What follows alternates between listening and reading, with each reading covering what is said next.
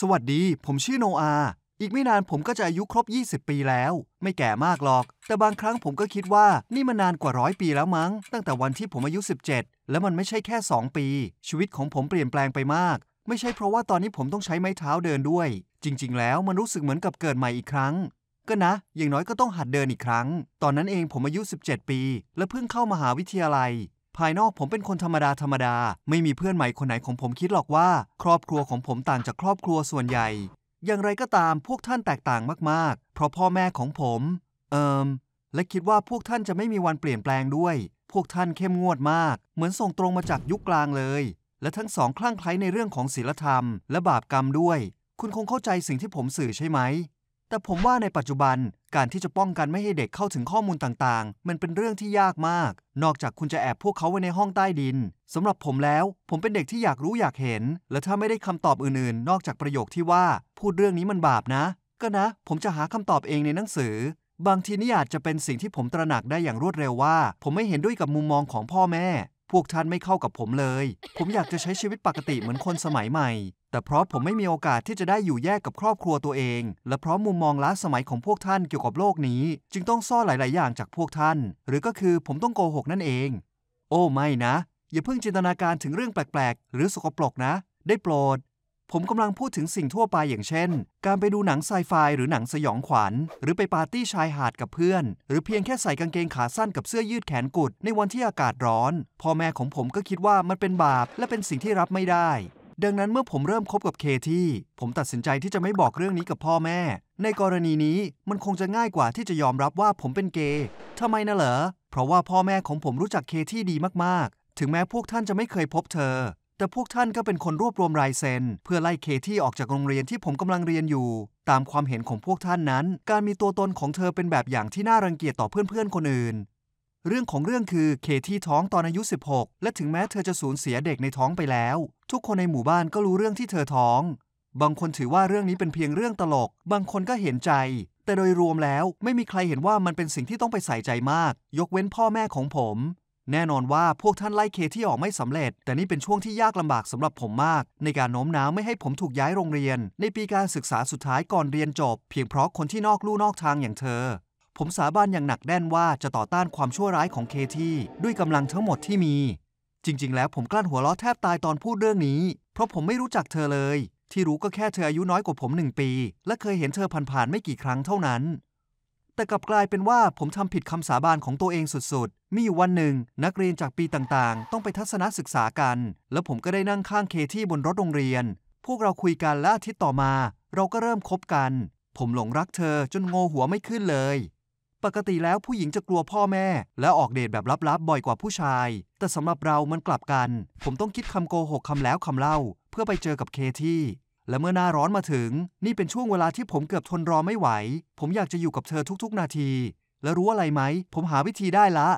พ่อแม่ของหนึ่งในญาติห่างๆของผมไปเที่ยวยุโรปในวันหยุดยาว และหวังว่าลูกชายจะดูแลบ้าน สุนัข และดอกไม้แทนในขณะไปเที่ยว พวกเขายังเป็นเจ้าของฟาร์มม้า แต่นั้นไม่ใช่ปัญหา เนื่องจากมีคนดูแลม้าอยู่หลายคน จึงต้องดูแลบ้านแค่นั้นพอ แต่ญาติของผมที่อายุเท่ากัน ไม่อยากติดแงกอยู่ในบ้านสองเดือนเต็ม เขาบ่นเกี่ยวกับการต้องสอบเข้ามหาลัยให้ผ่าน และแนะนำให้พ่อแม่มาขอให้ผมช่วยดูแลบ้าน และไม่น่าเชื่อ พวกเขาตอบตกลง ผมบอกพ่อแม่ว่าต้องการใช้เวลาในหน้าร้อนนี้ทำงานในฟาร์ม และพวกท่านก็ยอมให้ผมไป ไปจากสิ่งล่อลวงต่างๆ ในเมืองใหญ่ ผมได้ไปจากพวกท่าน พร้อมพาคนที่ล่อลวงให้ผมหัวปักหัวปั๊มที่สุดไปด้วย นั่นก็คือเคที่ของผม ตอนนี้แค่ผมคิดถึงวันเหล่านั้น ก็รู้สึกอิจฉาตัวเอง งานบ้านทั้งหลายอย่างการดูแลบ้าน น้องหมา และดอกไม้ต่างๆ ไม่ได้ใช้เวลามากเลย ดังนั้นพวกเราจึงใช้เวลาทั้งวันในการเดินเล่นรอบๆป่าและทุ่ง พวกเราตกปลาที่แม่น้ำใกล้ๆ และดูหนังตอนเย็น มี home theater อยู่ที่นี่ด้วยนะ พวกเรายังเริ่มไปช่วยที่คอกม้า กลับกลายเป็นว่าเคที่เคยเรียนขี่ม้าตอนยังเด็กด้วย และเธอชอบม้ามาก ผมเองก็ตกหลุมรักพวกมันด้วย มีอยู่หลายครั้งที่พวกเราไปขี่ม้าแก่และใจดีด้วยกัน มีอยู่วันหนึ่งผมตัดสินใจจะเซอร์ไพรส์เคที่ จริง ๆ แล้วผมต้องการที่จะโชว์ออฟสักหน่อย ดังนั้นจึงบอกให้เธอมาเจอกันตรงที่โปรดของเรา และรีบวิ่งไปที่คอกม้า โดยไม่ได้บอกเธอเลยว่าผมคิดอะไรอยู่ ผมเลือกม้าคู่หนึ่งที่ผมชอบ ใส่อานบนหลังมัน และขี่มันไปยังที่ที่ผมนัดเธอไว้ โดยนำม้าอีกตัวมาให้เคที่ด้วยโดยผูกบังเหียนของมันไว้ที่อานม้าของผม เส้นทางที่ไปไม่ไกลมากนัก และหมาที่ผมเลือกนั้นแน่นอนว่าสวยที่สุด แต่มันทั้งเด็กและขี้กังวล ซึ่งพวกมันไม่เชื่อฟังผมเลย และเมื่อมันหลุดจากอานที่ถูกผูกไว้ และวิ่งไปตามถนนที่เต็มไปด้วยฝุ่น หมาของผมก็วิ่งตามไป โดยไม่สนใจที่ผมพยายามสั่งให้หยุด ไม่นานหลังจากการวิ่งตามอย่างบ้าคลั่งนี้ ผมไม่สามารถทรงตัวอยู่บนอานได้ ความคิดสุดท้ายที่จำได้คือทำไมทุกอย่างถึงกลายเป็นเรื่องโง่ๆแบบนี้ ผมตกจากอานม้า ด้วยความเจ็บปวดสุดๆนี้ ผมจึงหมดสติไป แต่เมื่อผมตื่นขึ้นมากลับไม่มีความเจ็บปวดเลย ที่ผมเห็นมีเพียงแค่หน้าของเคที่ที่รัก เห็นได้ชัดว่าเธอมาหาผมและเจอผมในสภาพนี้ เธอหน้าซีดและหวาดกลัว ผมพยายามปลอบใจเธอว่าทุกอย่างโอเคและลุกขึ้น แต่ผมไม่สามารถพูดหรือเดินได้เลย มันมีแค่เสียงหืดๆโง่ๆออกมาจากปาก และร่างกายก็ไม่เชื่อฟังผมเลย เมื่อผมมาถึงโรงพยาบาล ผลสแกนร่างกายยืนยันถึงสิ่งที่พวกเรากำลังกลัว กระดูกสันหลังผมเสียหาย และคุณหมอก็ไม่รับประกันว่า ผมจะสามารถกลับมาเดินได้อีกครั้งไหม มันไม่เพียงแค่ขึ้นอยู่กับการผ่าตัด แต่เกี่ยวกับระยะเวลาการฟื้นฟูสมรรถภาพด้วยว่าจะเป็นอย่างไร ซึ่งจะเป็นช่วงเวลาที่ยาวนานและยากลำบาก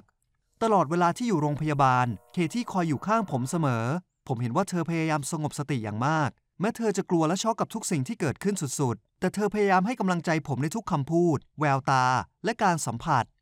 แล้วพ่อแม่ผมล่ะ คุณรู้ไหมจริง ๆ แล้วมันน่าตลกนะ ที่ตลอดเวลานี้ผมไม่ได้คิดถึงพวกเขาเลย ดังนั้นเมื่อพวกท่านมาหา สิ่งที่ผมคิดมีเพียงแค่ แย่ละพวกเขามาได้ไงเนี่ย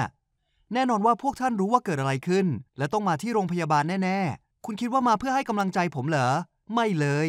พวกท่านพบว่าแทนที่ผมจะทำงานหนักในฟาร์ม กลับใช้ชีวิตไปวันๆกับผู้หญิงกล้านโลก ซึ่งทำให้พวกท่านโมโหมาก อีกทั้งยังบอกว่าที่ผมเป็นอัมพาตตั้งแต่เอวลงไป เพราะผลกรรมที่ผมก่อ และการรักษาก็เป็นการกระทำอันชั่วร้าย ที่พยายามลบล้างสิ่งที่พวกท่านคิดว่าเป็นการลงโทษที่สาสม พวกท่านบ่นไปเรื่อยๆ และคุณก็รู้ ผมอาศัยอยู่กับพวกท่านมาทั้งชีวิต ซึ่งผมคิดว่าจะชินกับชีวิตแบบนี้แล้ว การที่ผมทำในสิ่งที่อยากทำแต่ไม่เคยบอกพ่อแม่ นั่นเพราะรู้ว่าจะเกิดความร้าวฉานขึ้น แต่ก็ยังอาศัยอยู่กับพวกท่าน ซึ่งให้ที่พักพิง และภาพมายาของครอบครัวอบอุ่น แต่วันนั้นที่ผมต้องนอนอยู่โดยทำอะไรไม่ได้เลย ผมก็ทนไม่ได้อีกต่อไป ผมเรียกพวกท่านว่าพวกบ้าคลั่ง โหดร้ายและใจแคบ และถึงแม้เสียงผมจะแหบและอ่อนแอ พวกท่านก็ได้ยินและเข้าใจอย่างชัดเจน พวกท่านกลับบ้านไปสาบแช่งผม ปล่อยให้ผมเป็นอัมพาตแต่เคที่อยู่กับผม ลองคิดดูว่าเธอจะได้รับประสบการณ์อย่างไร เมื่อต้องมาดูแลผู้ป่วยติดเตียงเธออยู่กับผมและทำให้ผมผ่านความเจ็บปวด และความสิ้นหวังของการฟื้นฟูไปพร้อมกัน และเธอทำให้ผมสามารถเดินได้อีกครั้ง ถึงแม้บางทีจะรู้สึกไม่ปลอดภัย และยังต้องใช้ไม้เท้าอยู่ แต่ผมเชื่อว่าต้องมีสักวันที่จะเดินได้ปกติอีกครั้งหนึ่ง คุณอาจจะถามว่าผมได้กลับไปบ้านพ่อแม่อีกไหม